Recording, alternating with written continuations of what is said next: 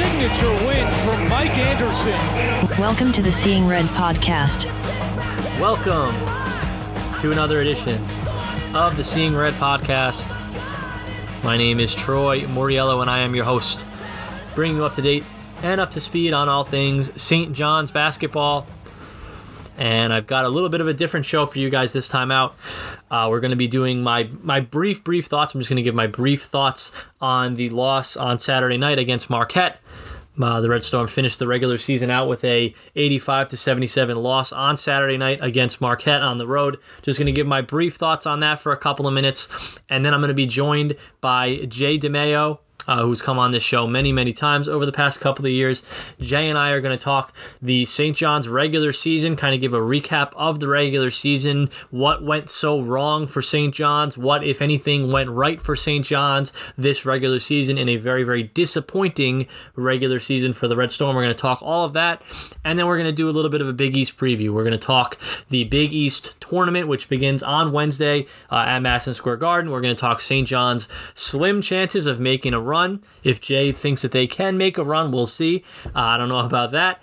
We're going to talk about the favorites, you know, the Villanovas, Providence, UConns, all them. We're going to talk about the sleepers. Is there a surprise team that's going to come out and make a run? Maybe it's St. John's, who knows? But is there going to be a team like we saw with Georgetown last year that makes this Cinderella run into the final on Saturday night? So we're going to talk about all of that with Jay Dimaio in just a few moments. Uh, but first, my brief thoughts on the loss against Marquette. St. John's loses 85 to 77 against the Golden Eagles. They fall to 16 and 14. They end the regular season at 16 and 14, 8 and 11 in the conference. Uh, picked to finish fourth in the conference by in the uh, coaches preseason poll. St. John's finishes in seventh place in the conference. They win just eight conference games after winning ten the previous year, and uh, they end really what was a a very very disappointing regular season. Uh, in this game, you know, what did I see? I saw a team that was still making the same mistakes in game 30 that they were making in game 1 and game 2 and game 5 and game 10 and game 20 and game 25, the same mistakes. It's, it's basically the same team that we saw in early November that we're seeing now. Four months have passed, nothing has really changed. I still see a coach that's trying to figure out who plays well with who. I'm still seeing a coach that's trying to figure out who his best five players are. I'm still tr- seeing a coach trying to figure out what rotations work. I'm still seeing a coach doing these hockey style substitutions three, four guys in at a time, three, four guys come out at a time. I'm still seeing a team that doesn't really commit defensively. I'm still seeing a team that is giving up wide open three pointers uh, time and time again against their opposition. And that's basically what I saw tonight. I'm still seeing a team on offense in the half court that looks totally lost. That is, you know, settling for jump shots. That's not getting their star, Julian Champagnie, good looks. That doesn't really have any semblance of a set offense. The same stuff that I saw in game one and game five and game 10, I'm seeing in game 30. And that's, I think, one of the most frustrating things uh, that, that I that I really can say about this season. You know, even Anderson's first two years here, uh, of course, the COVID year in, in 2020 and then last year in 21, I think one of the big things that we would all agree upon was that the team got better as the year went on. You know, that the 2020 team before that season got canceled, I think was playing its best basketball of the season, uh, you know, in, in late February and then into early March, really. Last year's team maybe faded a little bit down the stretch, but you know by February was a much better team than they were in late November and in December. This year's team, I, I think, is, is basically the same team, like I said, that we saw in November, we're seeing now in March. There was just no improvement. There was really very little player improvement, I would say. I mean, look at this roster. What players would you say got better as the season went on? I think Wheeler, you could argue, got got a little bit better as the season went on, for sure. You know, from what we saw in non-conference play. And I think Joel Soriano ended up being, uh, I, I would say, a, a, decent contributor to this team after he really was was you know struggled a little bit in non-conference play as well. But outside of those two, I don't know if any other player really developed this season. A few guys I would say took a step back, actually, or, or underachieved. this season. So it's it's just things that we've seen all season long from this team, or I'm sorry, things that we've seen a lot in past seasons from this team. We did not see this season.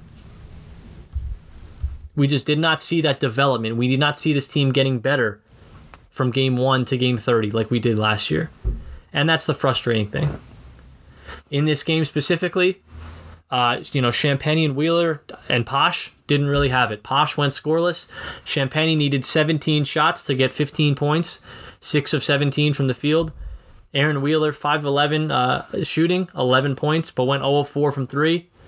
Those three guys combined to go 0 of 9 from three point range and 11 of 32 from the field those three Wheeler, Champagnie, and Posh, your three best players. It was really, uh, you know, the St. John's bench, I, I would say that kept them in this game. The bench scores, what, 16, 35, 43 of their 77 points, led by Dylan Addae-Wusu, who really broke out of his slump in this one with an 8 of 10 game from the field, 19 points, uh, 3 of 4 from three point range, played 25 minutes, and deserved to play 25 minutes. But still, you know, you talk about the team still making the same mistakes in game one that are make in game 30 that they were making in game one, and the coach is still doing the same thing as well.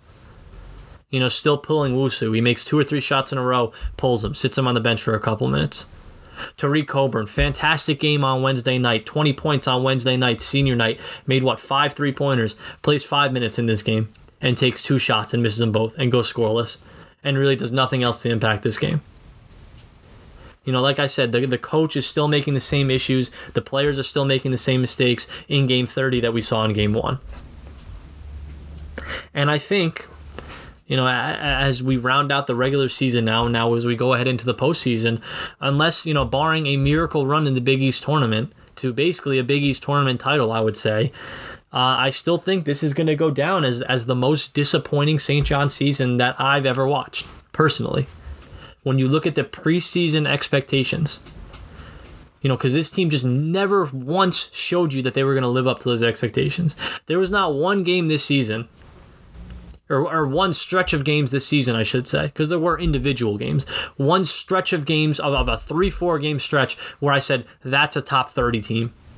That's a team that can win a game in the NCAA tournament. That's a team that could even maybe win two games in the NCAA tournament. That's a team that could finish top three in the Big East which is what the expectations were, right? There was not one stretch of three, four games where you said that for sure.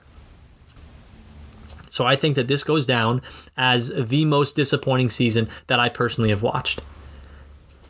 A team pick fourth to, uh, to pick to fin- uh, finish fourth in the conference. A team that we thought was going to be the team that finally broke that Big East Friday night streak, which they still can. We'll see. A team that we you know we thought was going to win an NCAA tournament game and and break that streak and a team that was not even anywhere close to the bubble really in all of January and all of February and now into March. Never once even got on the bubble. You know, you look at the other disappointing seasons, of course. Lavin's first season was disappointing. Or not Lavin's first season. Lavin's first season in the new Big East was disappointing. 2013, 2014 you know, a team with all that talent, right? D'Angelo Harrison, JaKarr Sampson, Phil Greene, Sir Dominic, even though uh, Sir Dom wasn't the, you know, dominant player that he would have become the following year, that team had a ton of talent. Obviously misses out on the NCAA tournament and then loses that game to Robert Morris in the NIT. But that team at the end of the day was on basically every single bracket as, you know, last four in, first four out going into the Big East tournament. That team ended up being basically a win away from the NCAA tournament if they would have won that game against Providence in the 2014 Big East tournament. You know, so that team was was right there. That team at least was was in the conversation. Look at, you know, a couple of years later. Uh, you know, Lavin or Mullins' final year of course, a disappointing season. You know, a team with a, with a, again a ton of talent: Shamorie Ponds, Mustafa Heron, uh, Marvin Clark, Justin Simon, L.J. Figueroa. Maybe not a ton of depth, and certainly were hampered by their head coach. But at the end of the day, that team was in the NCAA tournament. You know, the last team in, of course, and then you know kind of bowed out pretty unceremoniously, but still was on brackets, had a couple of big wins you know, and, and made the NCAA tournament. This team, with all of the preseason expectations, never even got close to the tournament. Not even got, got close to the tournament picture. And I think that's the frustrating thing. And of course, you know, this team didn't have the talent, I would say, of those last two teams. You know, of, of the two teams I just mentioned, of the Mullins final year and of the 2014 team. But we thought that they did. we thought that they had that talent. And, and that ends up falling on the head coach. You know, obviously he's struggled in games this season, of course. But at the end of the day, you know, if you didn't have the talent, that was on the head coach because that means he didn't recruit the right guys. You know, he recruited guys that we all thought were going to work, and that really, you know, outside of I would say Wheeler and maybe Soriano, none of them really worked. None of them really fit. A lot of them ended up being disappointments. All the transfers that came in. And I'll say this really, really quickly about the head coach. Um, you know, I, have I've made no qualms about it. You know, I, I do think that they should at least have that discussion about moving on from him and going somewhere else. Uh, do I think that they're going to do it? I, again, I'll say this: I, I 95% think that they will keep Mike Anderson. You know, if you ask me what I think they should do, I think they should look elsewhere because I, I just think that this is their ceiling, like I mentioned. But if you ask me what I think they will do, I, I'm almost certain that they're going to keep Anderson for at least one more season. And if, if next season, you know, we're talking about, you know, an eighth place finish in the, in the Big East again, then they'll move on from him. But the, the issue, you know, when, when you're this bad for 20 plus years, and when you've gone through how many coaches? Six, seven coaches since Lou Carnesecca. And it's the same thing over and over again. The issue extends past the head coach. The issue even extends past the AD. This is an entire department, an entire university thing the decision makers at St. John's. There, there's there is so much wrong behind the scenes at St. John's. And think about the last two head coaching searches that we've had. We ended up with Chris Mullin, who was without a doubt the wrong, probably the worst candidate that we could have picked. And then we led a national embarrassment uh, head coaching search in 2019. So while if you if you think they should get rid of the head coach, that's great. But the question becomes: Do you really have faith in the people behind the scenes, in, in, you know the board behind the scenes making these decisions to get the right coach in here? And I personally, I don't. It's it's just a broken, broken department right now with with so many things wrong past the head coach and even past the athletic department or the the athletic director.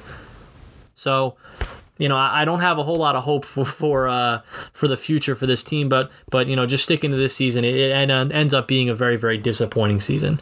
Okay, uh, I'm gonna welcome on Jay Dimaio now. Like I said, we're gonna talk about the we're gonna talk a little bit more about the regular season and how much of a disappointment it was, and then we will get into the Big East tournament. Hope you guys enjoy. All right, I'm now joined by Jay Dimaio. He's come on many many times over the past couple of seasons. A contributor to Johnny Nation, not Johnny Nation, and of course, uh, Daily Dose of Hoops over there with Jaden Daly. Jay, how you doing tonight? I'm doing good, Troy. How are you? Thanks for having me on. Um, I'm hanging in there, and we're gonna do a little bit of a discussion tonight about the Red Storm's uh, regular season, and then we're going to get into the Big East tournament. Of course, previewing the Big East tournament this week. Uh, first, though, I just want to get your you know your overall thoughts on the regular season for St. John's. Uh, I would assume a very disappointing one, but uh, I would love to hear your thoughts on just you know St. John's and this season. Uh, it's nothing short of a disappointment a failure, a letdown. You know, you can come up with any word in the dictionary in a negative way that that will describe this season. Um, they just really fell short in every way possible. I mean, they probably have to get at least one or two wins in the Big East tournament just to even make the NIT at this point. And had I told, you know, a, a St. John's fan in October that this team was going to be 16 to 14 with only eight Big East wins, I don't think anyone would have A, believed me, and B, they would have said that, you know, clearly uh, un- unacceptable and can't happen in a year that we were expected to probably cruise to 20 wins, get an NCAA tournament appearance, and not only that, potentially win a game or two there. Mm-hmm. And we and they they haven't even come close to that. The the dream of that has probably realistically been dead for about a month. I know they had that run winning the game against at Xavier and when they routed Butler just to throw it all the way against a terrible game against Creighton, and mm-hmm. then from there, that was pretty much you know the fork in the season. But um, yeah, you you return two, two of the five best players in the Big East coming into this year, and Posh and Julian. They both regressed. Um, Posh's jump shot basically vanished. Julian had a hard time showing up in big games, and all that combined with pretty some bad in-game coaching, um, transfers not living up to the hype, hmm kind of developing and getting a hang of you know this level of play a little too late in the year, and a bunch of what ifs and close games of a team that didn't really know how to close out games. And what we have is the result we have. hmm Absolutely, and you know, I was I was doing some some looking earlier today. I, I I said this earlier in the in the show. You know, it just it never felt like there was even a three or a four game stretch this season when you really felt like this was going to be a tournament team. Like they never put together even like three or four games in a row that were impressive. Uh, I, I was looking at their their the KenPom rank of, of uh, all the teams that they beat this season, and in their their 16 wins, they beat 13 teams, and the average KenPom rank was 190 of those teams. It just it felt like they didn't even have any really signature wins. I guess the best win was was at Seton Hall, I guess, and the the Xavier Road win as well. But it just it feels like there was not even any really memorable moments or memorable wins from this season. No, you, you're you're spot on. I mean, eight Big East wins. Half of them were sweeping Butler and Georgetown. Mhm. So that that's the story right there. Um, you we got an Xavier team got two wins against them as they've kind of you know started to spiral and are Yeah. going to limp into the NCAA tournament. Mm-hmm. Um, you got a win against DePaul, and the the really only win of merit is the the routing of Seton Hall, and that was I guess early enough in the Big East season where they could have tried to put something together at that Yeah. point to try to right the ship, and they just didn't. They they they couldn't build off of what was a great win, which a lot of people thought they were going to lose, Mhm. and it was you know you go to UConn, you lose a tough game in overtime, and you mess up an in inbounds, and you go to overtime and you lose that game. You go to you have Seton Hall at the Garden. They don't have Kadary Richmond. Mhm. You don't even press them, and then they beat you by only scoring sixty points. you, you're beating Creighton by seven at halftime on what is really like the last hoorah of the year. Their point guard freshman of the year goes down and breaks his arm. You stop pressing them, and they end up out executing you and um, getting a win on your home court. Um, same same story in the Providence and the Carnesecca. So just a bunch. I can go on and Yeah. on. hmm It seemed like we saw the same movie, of you know, 20, 19 different times this season. yeah. Um, it's it's a shame. You have to start questioning, you know, what the outlook is going to be for next year. Mhm. You're going to most likely be losing your best player to going pro.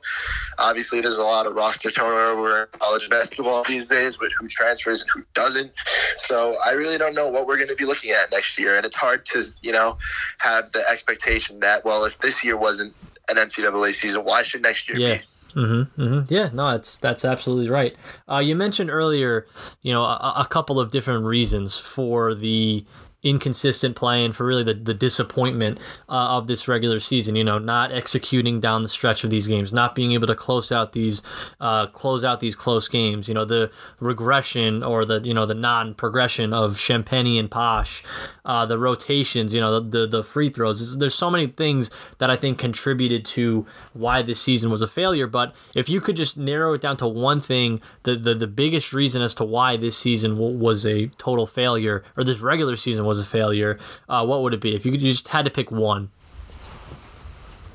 Uh, it's hard to pick one. Um, if I had to go with my gut, um, it would probably be the in-game coaching. I, I think I could come up with you know two, three or four games alone that the in-game coaching um, just wasn't there, and the fans were able to call out what was wrong with it. You know, from their couches at home. Yep. Whether it's like I said, you know, you don't you don't press a Creighton and Seton Hall teams who don't have their best scorer and point guard. Yeah.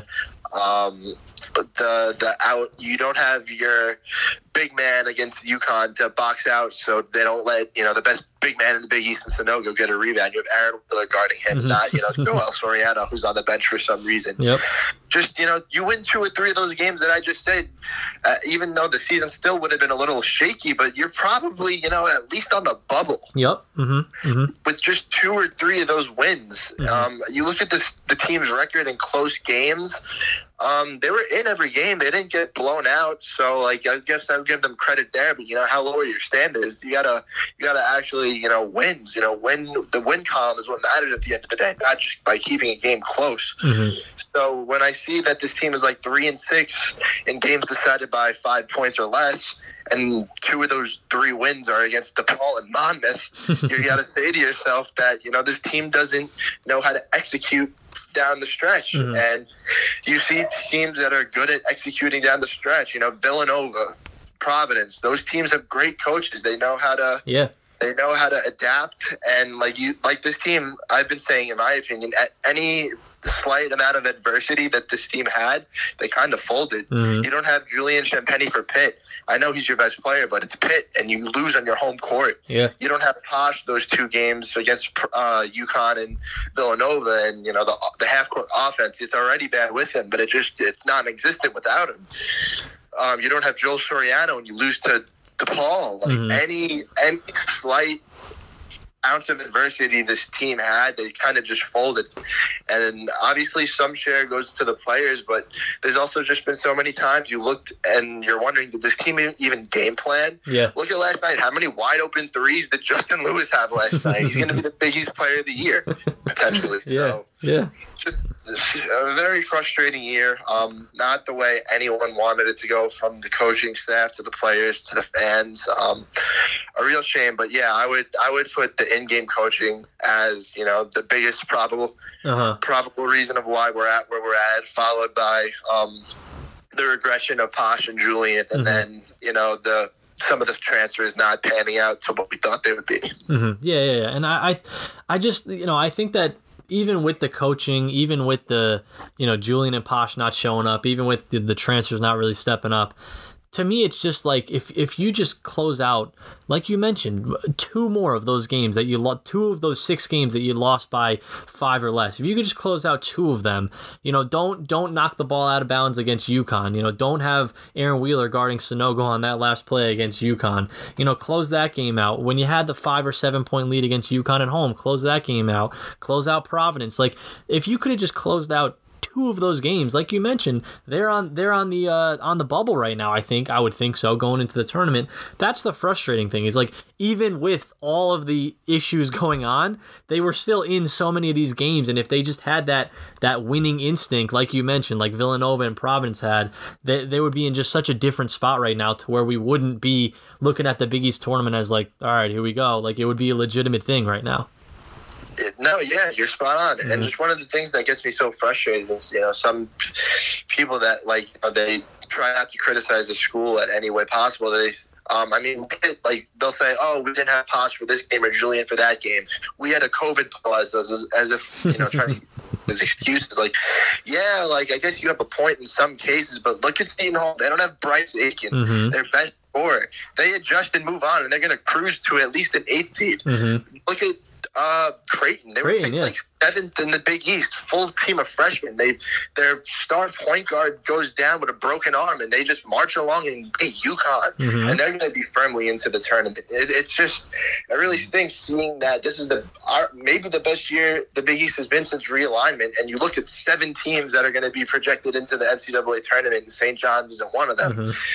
So yeah, just a, a pretty, just a pretty big failure on all all accounts, and um, yeah, Yeah, yeah, and it's and it's and you know they have these seven tournament teams that they were really right there with all of them too, which is frustrating. Uh, let's let's get into the Big East tournament now a little bit. Let's uh, let's talk Big East tournament.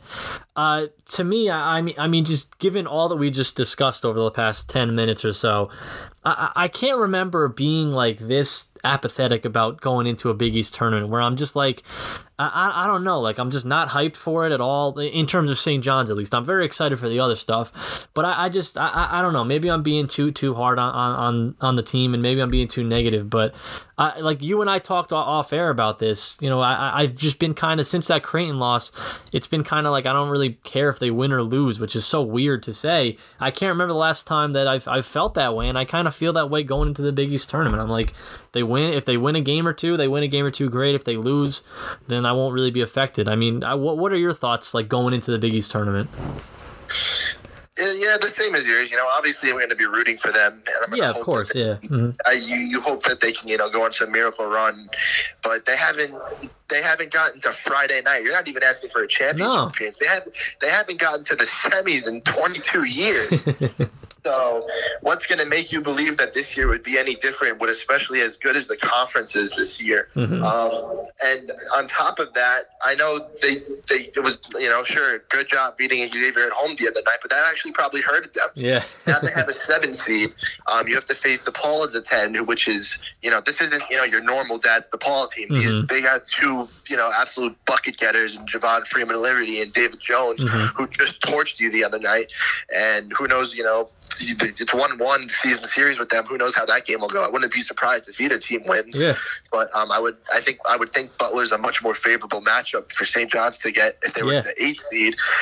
And then if you do get past DePaul, you have to have a quick turnaround the next day. Who do you have to face? No, you don't get Providence, who you, you nearly beat twice. You have to go face Villanova, who just who has had a, a headlock on this tournament since you know 2013. Yeah. hmm So every bad break possible in terms of seeding and matchups St. John's could have got to even you know try for them to get a run. You know the odds have just been that much more stacked against them. hmm So, so touching on a couple things that you just mentioned, I, I was looking at the the KenPom odds or whatever uh, for the Big East tournament today.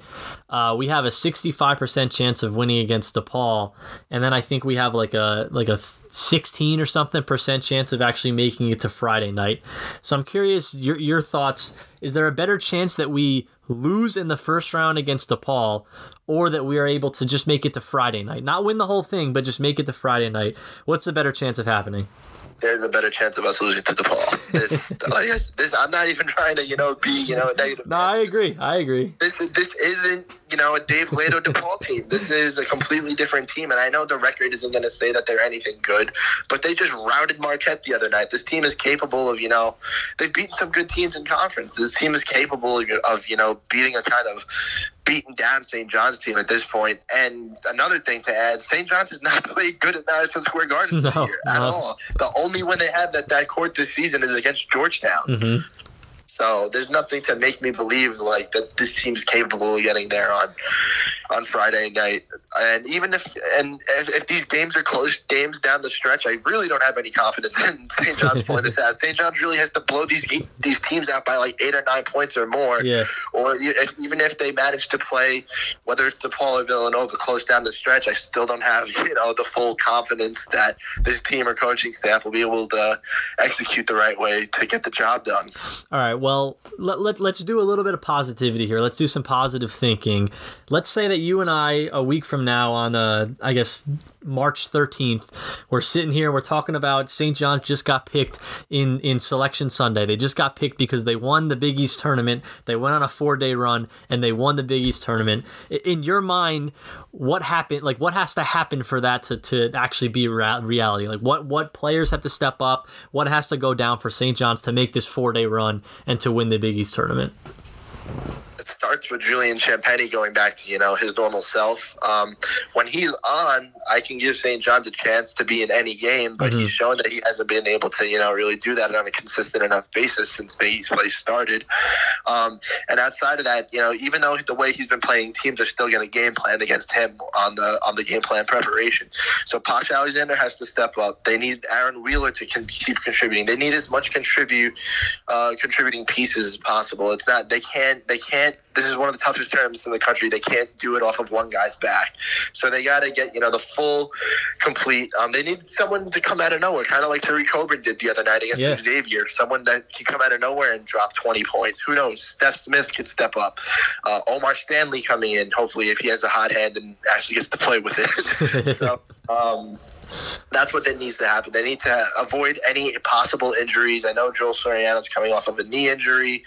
Um, Posh was hurt th- at some points this season. They need to be fully healthy Mhm. for that to happen too. So key contribute contributing pieces aside from Julian and Posh Mhm. and staying healthy, making sure you have a full squad for this tournament. The the only way I can see this team, you know, doing some making some noise. Yeah, and I think that they need to have Julian Posh and Wheeler really playing, you know, at a high level altogether, really in in three or four straight games, which we've rarely seen this season. I, I would say really the only game that we saw all of those guys kind of clicking at the same time was the home game against Butler, and that was when they really ran Butler out of the gym. Uh, I think that you know, just everyone else aside, they need those three guys to really step up and play good at the same time, which we haven't really seen at all this season. Um, I want to get into now the rest of the conference as well. Uh, let's start at the top with, with, with Providence. They are the one seed. I don't think that they're even the favorite, though. If you look at all the, the betting lines and the futures odds, I think they actually even have like the third highest odds, to be honest. Um, what's your take on Providence? Do you, do you, do you see them as frauds, like kind of is the popular thing, uh, or do you see them as a legitimate team that could, you know, not only win the Big East tournament, but maybe make a run in the NCAA's? What's your take on them? I think they're a very solid team. I don't. I'm not gonna. I know they have like a whole. They're the top of the country in luck percentage or something. Um, they have had some lucky wins, I'll, I'll, say, but overall, I think you know they're close to as good as their record says they are. They've given you enough sample size to to to show you what they are. And they have the thing I like about that team is they have vets on it. They have a great coach. They have Nate Watson, who's been there for a, a gajillion years. Jared Jared Bynum's great. They have the Indiana transfer, um, Durham, Durham yeah. contributed. Mm-hmm. Um, when Noah when Noah Horchler's going, he presents you know one of the best outside shooting threats in the Big East. So they have a lot of guys on that team that can, you know, beat you in many different ways. So I don't think they're, you know, as fraudulent or whatever some people say they are. You know, it's crazy when you look at what their net ranking is compared to what their overall record is. Yeah. I will say they uh, I do have a little beef with them. They they had like four games canceled, and out of those four, they're not remaking three of them, but they managed to uh, reschedule the Georgetown game, of course. so I'd love to know what was the game plan and thinking behind those decisions. But um, seems a little fishy to me. Yeah. But I'll give them credit where credit's due. They had an outstanding season, played better than anyone said. Every time people doubted them, they just kept on winning. You know, the only teams that really beat them were Marquette once and I think Nova twice. Mm-hmm. So, mm-hmm. so I think they could definitely make noise. But uh, my pick and who I think is going to make the most noise this year is UConn because they get a caravan of UConn fans to come to yeah. MSG, uh-huh. and I would assume that's going to be the case with their first time back in this tournament in eight years. So I think UConn has the guys enough that I don't think I don't have UConn going deep in March, but I have them going deep in this tournament. Okay. And I, I, have them as one of my picks to be playing on Saturday night. Okay, okay. You mentioned Providence, you mentioned UConn. Of, of, of course, you know, as we said earlier, Villanova kind of runs the conference. Is there anyone else that you think could kind of make a run here besides besides those three? Like, how many teams I th- should go into Wednesday and Thursday, you know, realistically thinking that they could be winning this tournament? How, how many teams would you say? I would say UConn, Villanova, Providence, Seton Hall, mm-hmm. and maybe Marquette. Okay. But I'm gonna I'm gonna go with Seton Hall too as one of the teams I think that I'll be playing possibly the Saturday night as well. Okay. Uh, they've won this tournament before. I think they got the guys to do it. Um, obviously, I'm sure they wish they had Bryce Aiken, but they've kind of figured out how to get you know get things going and learn to play without him. Um, they they're coming off a great win against a, a red hot Creighton the other day on mm-hmm. the road. Um, they don't they aside from St. John's, they're the other team that's really not having to travel for this. Yeah. So I think they're going to have a decent crowd there too. So um, I really like uh, Seton Hall to make some noise here too. Is there a team that you know is going to be that kind of sleeper team? In your mind, or not? Not maybe not that it's going to happen, but that you could see it happening, similar to Georgetown last year, where they win the four games in four days and win it all. Is there a team? You know, maybe it's maybe it's St. John's. I don't, I don't know that can win like you know that can start on Wednesday and win four games in a row. I know Seton Hall's playing on Wednesday, but I, I wouldn't really put them in that class. Uh, is is there a sleeper team in, in, this field that you see could make kind of a, a you know an, an unseen unforeseen run? Yeah, I think I would go with Xavier. Mm-hmm. Everyone's kind of written them off. Yeah. Like I said, they're going to be limping into the tournament, so I think they're going to be the most desperate team in this tournament. And sometimes a team that's really desperate and is really kind of going with their backs up against the wall is when they turn it up the most. Mm-hmm. So I think they have some pieces that can get them far. I still think Paul Scruggs is a great player. Same with Adam Kunkel and um, their big man. Uh, I can't think of his name, but um, Zach Freemantle hasn't been the same player no. this year as he has last year. But if maybe you can get him to turn it on, um, they're a really desperate team, and they're they're going to be on the right side of the bracket. Mm-hmm. But there's a real chance they might be sweating out, you know, playing in Dayton in the first four right now.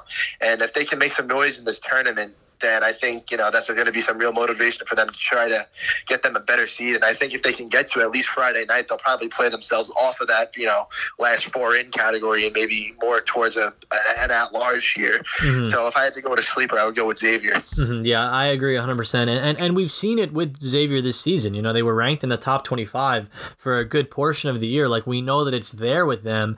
Uh, they've just been in this major slide recently. That was you know a lot of St. John's doing actually. Uh, they're going to get a game Thursday night or Thursday afternoon. That's not real or Wednesday afternoon. That's not really going to help them all that much. And then like you mentioned, they're a desperate team playing against Providence. Uh, that's a game that I could really see going either way. And uh, you know, yeah, then, they, the last time they played at Providence, yeah. Uh, they triple overtime. Exactly. So, like, this team, this team is definitely capable of you know going deep in this tournament. So, um, and uh, they're in the middle of their kind of slide right now. They, I know they just beat Georgetown, but you know a lot of teams in this conference, you know, at some point do hit their slide. Mm-hmm. Uh, usually with Seton Hall, it's in January. It's all about when you have it. We would be saying the same thing about Seton Hall had their swoon been right now instead of January, but they were able to figure it out. So it's a new month. It's kind of a new chapter to the season. So yeah, I really like Xavier to possibly make some noise here as a sleeper. Definitely, definitely. All right, well, we'll, we'll uh, this will be the last thing from me here. I want to hear first your prediction on St. John's. How far does St. John's go? Do they win a game? Do they win? Do they go all the way? Do they lose in the first round? And your prediction for a, a champion. Who do you think is cutting down the nets on on Saturday? I'm gonna go with St. John's will get to Thursday, mm-hmm. and I think they'll play Nova close. Actually, okay. Both time, both games against Nova, you know, they weren't you know total blowouts, but they weren't really kind of close at, in the same sense. Um, that the last time they played Nova was without Posh, mm-hmm. so I think them being fully healthy here will help them. Uh, it'll be, I think, I think Anderson will get them up for it. They really don't get blown out much, so I no. think they'll they'll handle business on Wednesday night against DePaul, and I think they'll lose eventually to Villanova on Thursday. But I think it'll be in you know a five point game. As for my winner, uh, I'm gonna go with Seton Hall. Oh, okay. I'm going to do it. I, they've wanted this tournament before. Everyone's going to be focused on Villanova and Providence. Um, I do think Providence will finally, you know, come back down to earth a bit and, you know, kind of reset for um, March Madness. Mm-hmm. Um, I don't know. I don't in the bracket right now. Is Villanova slated to possibly play Seton Hall before the championship, or would they meet in the championship? I think that would be that would be Friday night because Nova is two, and Seton Hall would be playing the three, which would be UConn on Thursday. So Seton Hall would go would go Georgetown, UConn, then possibly Nova, and then and then the title game.